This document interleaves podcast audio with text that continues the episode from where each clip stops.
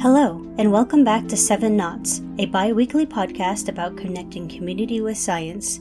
My name is Shri Janet Sosi, and I'm a Navajo from the west side. My clans are Sedishkijnishle, Tachini, Bashishchin, and Kiaani Dashiche. My guest this week is Nick Moskovitz, a assistant astronomer at the Lowell Observatory. We talk about new directions for astronomy and how observing the skies can change the way we react to small bodies and near Earth asteroids. Let's go ahead and jump right into the interview.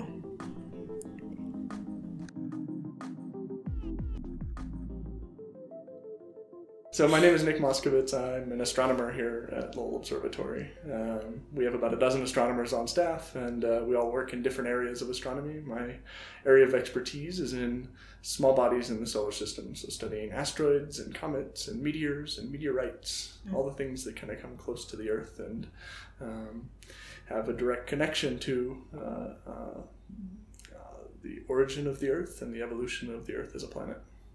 Nice. Um, I heard a talk from you with the uh, astronomy on tap about a week ago or so, and that's mm-hmm. how I met you. Um, mm-hmm.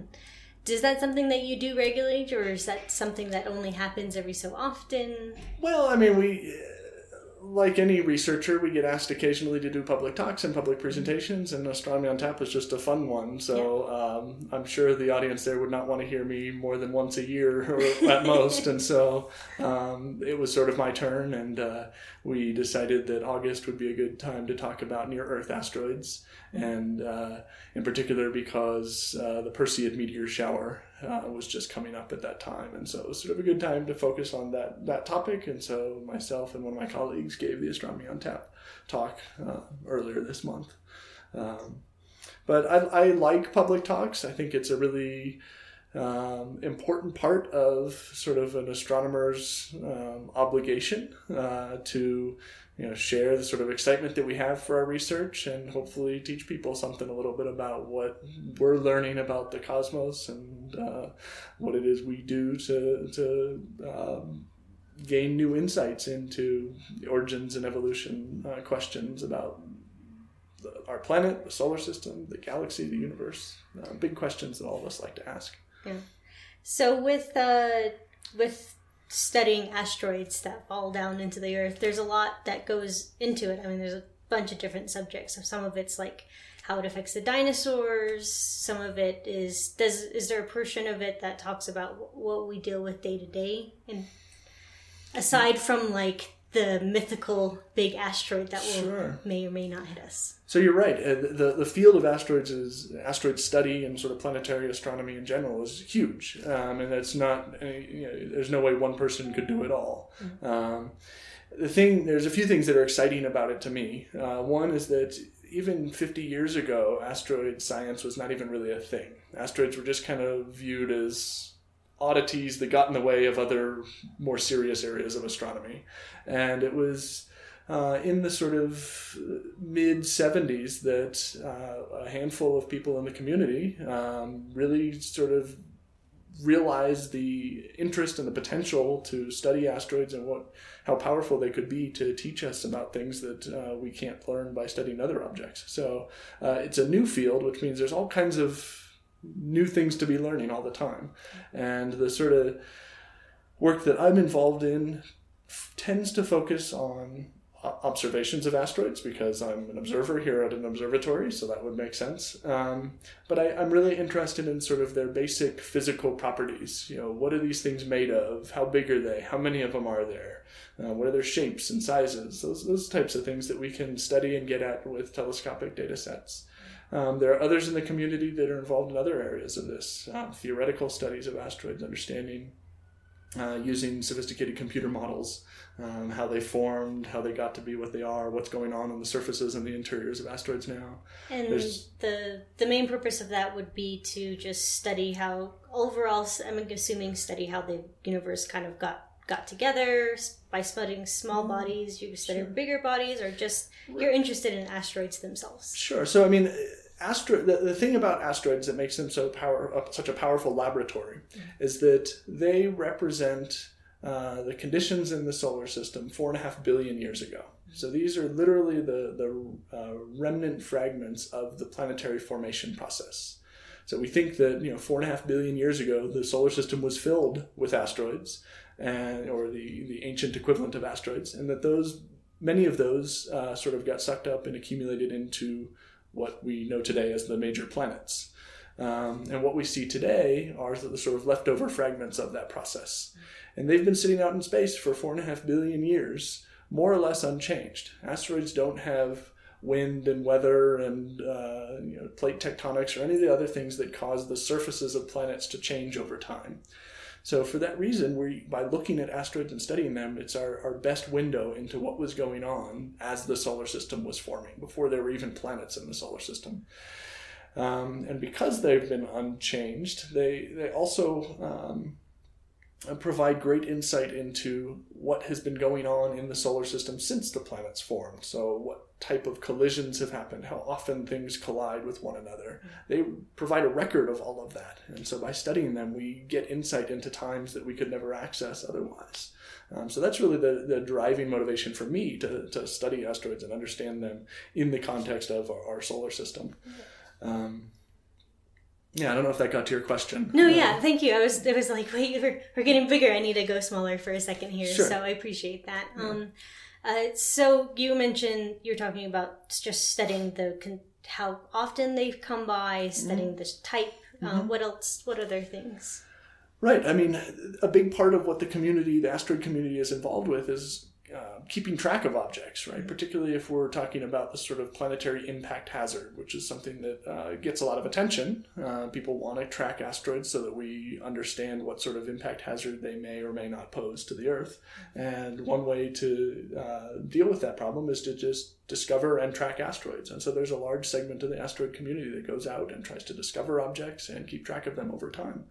Um, and we're getting very good at that. It really has turned into an almost industry, uh, largely driven by uh, funding from NASA. Um, NASA is responsible for 90 plus percent of all asteroid discoveries in the world, uh, or at least NASA funded programs are.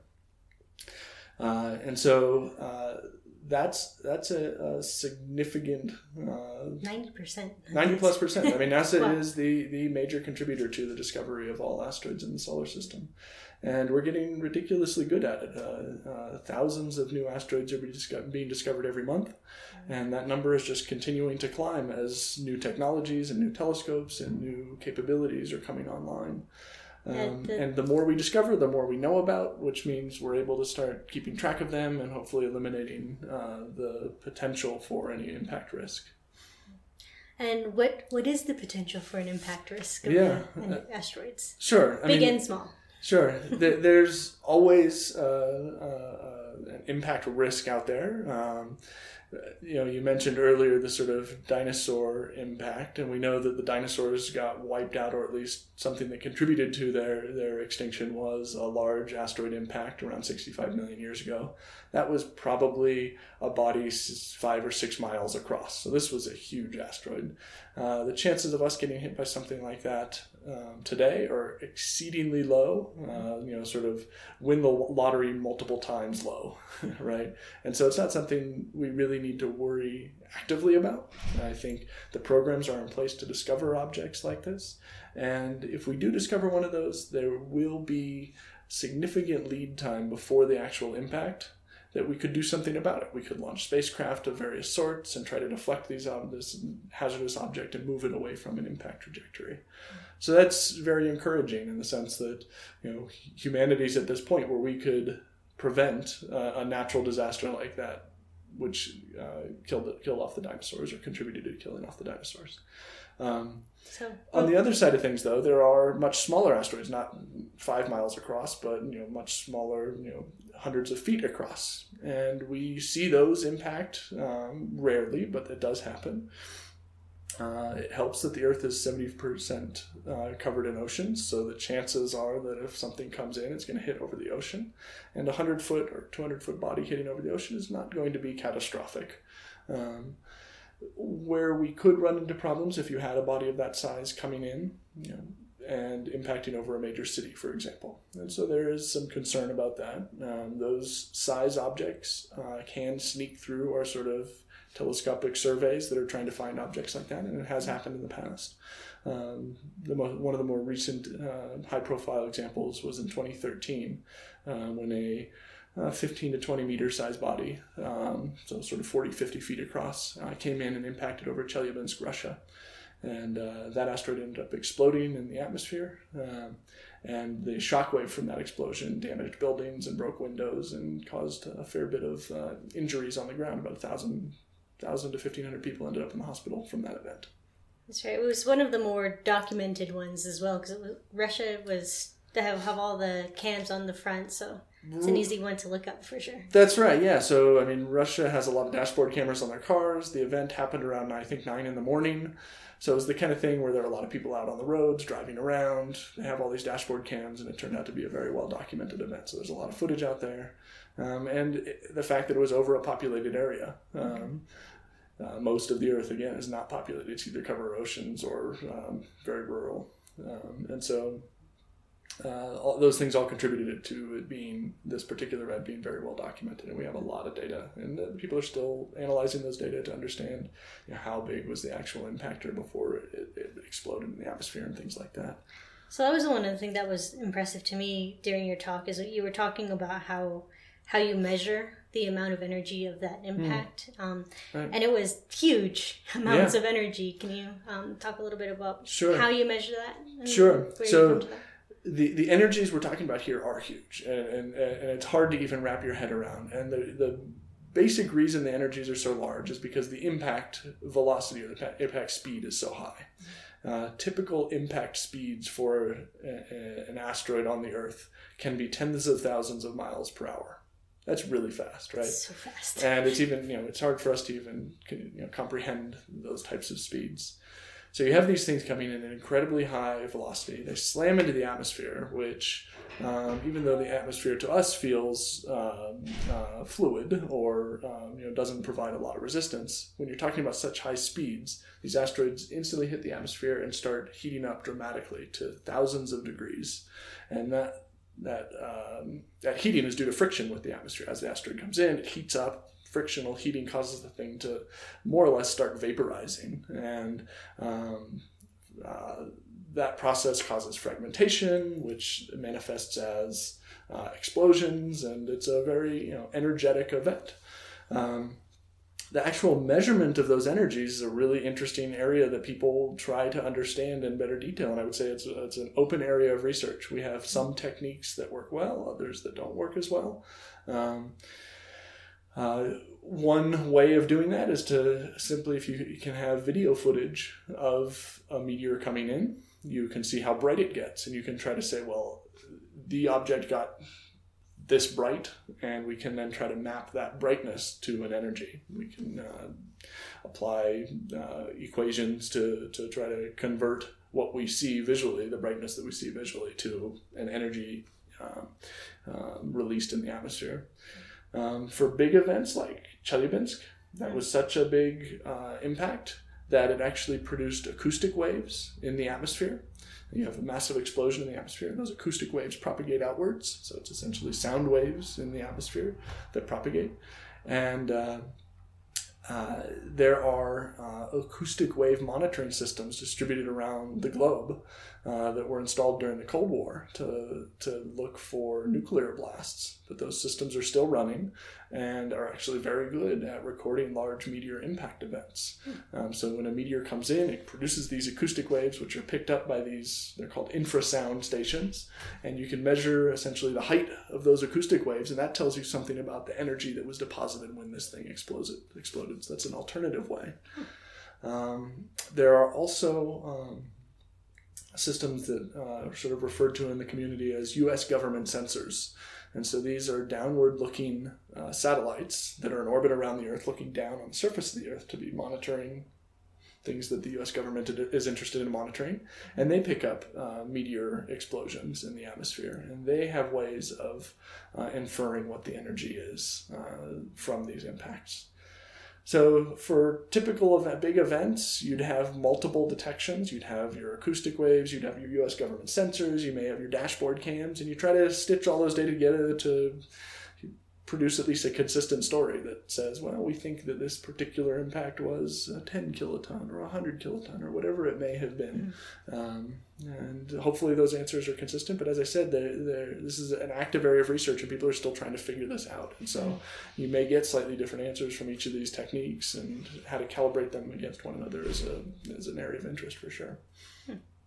And so, how how good do you handle all that data? Because during your talk, you were talk, it was you or the one after you that was talking about um, how when you first started to research uh, meteors, you would just like hand draw maps and things like that of where they were going, and now nowadays it's starting to be a little bit more about uh, just computers processing massive, massive amounts of data. That's so, right, yeah. um, is that just where it's going, or will there always be a certain pe- group of people that can do what they can do with their own eyes? And that's right. I mean, one of the things that's attractive to me about meteor and asteroid science is it's something that um, no matter what equipment you have, you can participate in it, right? Mm-hmm. In the sense that you know you could, you could go out tonight and you would see meteors here in Flagstaff, where it's nice and dark, and you could you know sit out, lay on your back, and look up at the sky, and you'd see meteors uh, throughout the night. So it's something you don't even need instruments to be involved in. You can do the, you know do experiments with your eyes, and that's really where the meteor field had, had been for many many years. It was visual observers out there, you know, recording meteors as they come in one at a time. But you know, technology enables so much more, and that's really where all areas of astronomy are pushing is into um, using uh, next generation cameras and equipment to uh, record massive amounts of data. And by massive, I mean you know many tens of gigabytes per night t- amount of data, right? And you you guys mentioned something was like a gigaton, which is like or something or what was it? A petabyte, maybe. A petabyte. A that petabyte, was the one. Yeah. So I mean, the, these next generation surveys that are coming online are producing gigabytes and potentially petabytes of data, um, uh, which is you start to get. Um, to the point where you have so much data in hand, there's no mm-hmm. way a human or even many humans could put their eyes on all of the data that had been collected. If you're talking about imagery or video, there's just no way you could do that. So you have to come up with clever ways for computer software and for computers to be able to process these data and pull out the things that are most interesting. Um, whether it's you know the most interesting meteors or asteroid detections or any other area of astronomy you may be interested in, you have to come up with uh, clever computer systems that can handle processing 50 gigabytes of data and then only showing you the, the, the, the, most interesting results from all of that. And so that's an area of astronomy that every every part of every branch of astronomy is dealing with this this transition to sort of what we call the big data era, where uh, we need to rethink how we're going to be doing our science. Now, with that said, there's always going to be those one off events that are really interesting, whether it's a gravitational wave going off, or a supernova explosion, or a new exoplanet that's been discovered, or a big impact like Chelyabinsk over Russia those one-off events are always going to get lots of attention because they're special events. They can teach us a great deal. They can test and push all of our models in ways that they've never done before. So those single events are always going to require detailed investigation. You know, the, the hand calculation aspect of this, where you're working on you know analyzing that one event, that one part of the data.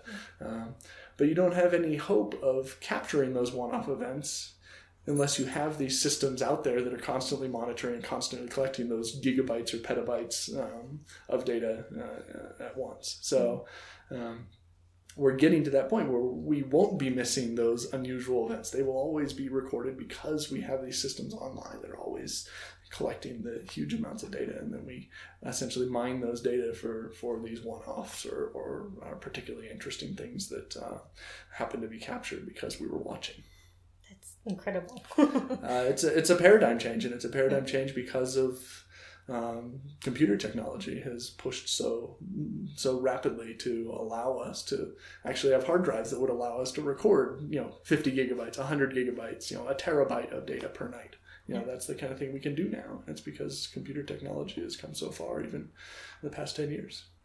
So with with astronomy moving to this like huge mind blowing arena of data mm. and everything else, where does the everyday person get to yeah. connect with it? I mean, obviously, sure.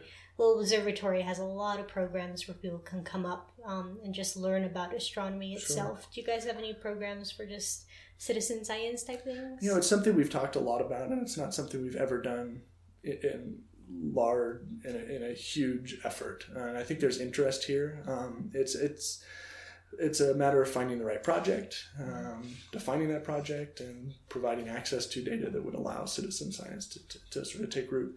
In the past, Lowell has done um, um, uh, sort of, know, you know, sort of mini research projects with small groups of interested amateurs. So, you know, I might have a project that would benefit from the use of a backyard telescope. If somebody had a 14 inch celestron or something in their backyard, they could go out, collect observations, and I could work with that person to to do, um, you know, carry out research uh, with those data.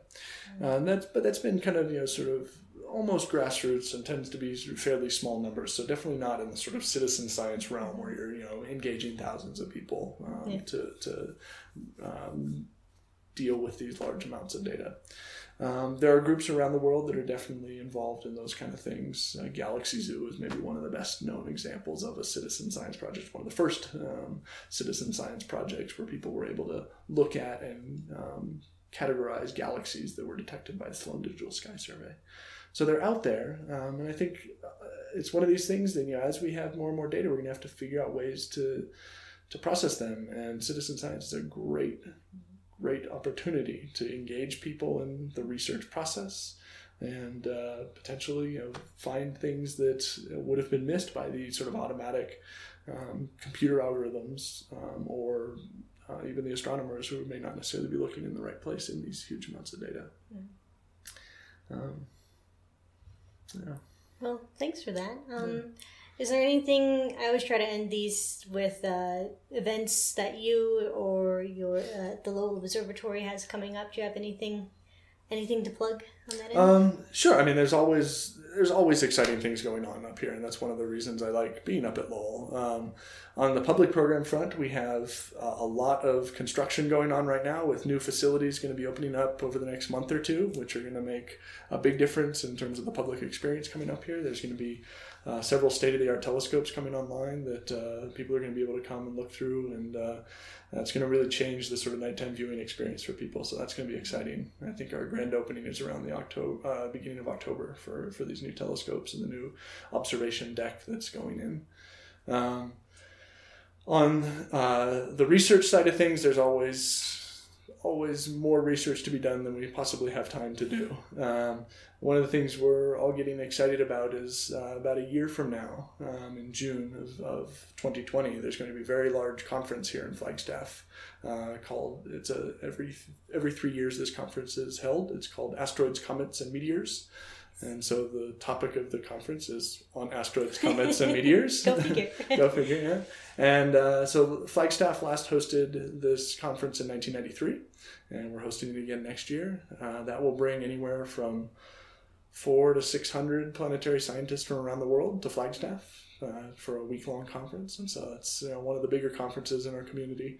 Um, so we're starting to ramp up planning for that because this is not something you kind of just do on a whim. There's a lot of planning and uh, organization that needs to take place. So that's going to be a very exciting time. And we're discussing now about how, you know, the opportunity of uh, so many uh, planetary scientists coming into town next summer um, could be used to really engage the Flagstaff community as a whole, you know, in, in terms of, uh, you know, not, not only highlighting what Flagstaff area researchers are doing, but the, the entire planetary science community. And so uh, we're thinking about public events and things like that that, that could be uh, connected to that conference. So nice. that's that's something that'll be kind of exciting. Still a year off, but uh, uh you got to start planning early for these things. Oh, man, it'll be gone before you know it. I know, no kidding. Yeah. yeah, I don't think last month even happened. It just kind of skipped over. That's right. And that's we right. made it immediately into August. yeah, that's right. so well, thanks for uh, talking with me. It was really interesting stuff. And, All right, my um, pleasure. We'll have this up and running soon. Okay, cool. Thank thanks. you so much. Thanks for coming in. Yeah. yeah. A handshake. Sure. no one can see it, but we'll do that's it right, anyways. That's right. and there you have it. That was the interview with Nick Moskovitz. Uh, if you guys are interested in learning more about what the Lowell Observatory is up to, I will post all the links in the episodes as usual, in the episode notes as usual. Um, moving forward, ne- in the next two weeks, I will have another episode set up and running. Uh, that should be with Shondine Tallman. And then after that, we'll have a couple of bonus episodes as I take a hiatus for a couple of months to make more content. Um, please post reviews in the notes. Uh, say hello to me on the Facebook page. And um, thank you again for listening. Hope you all have a good day out there.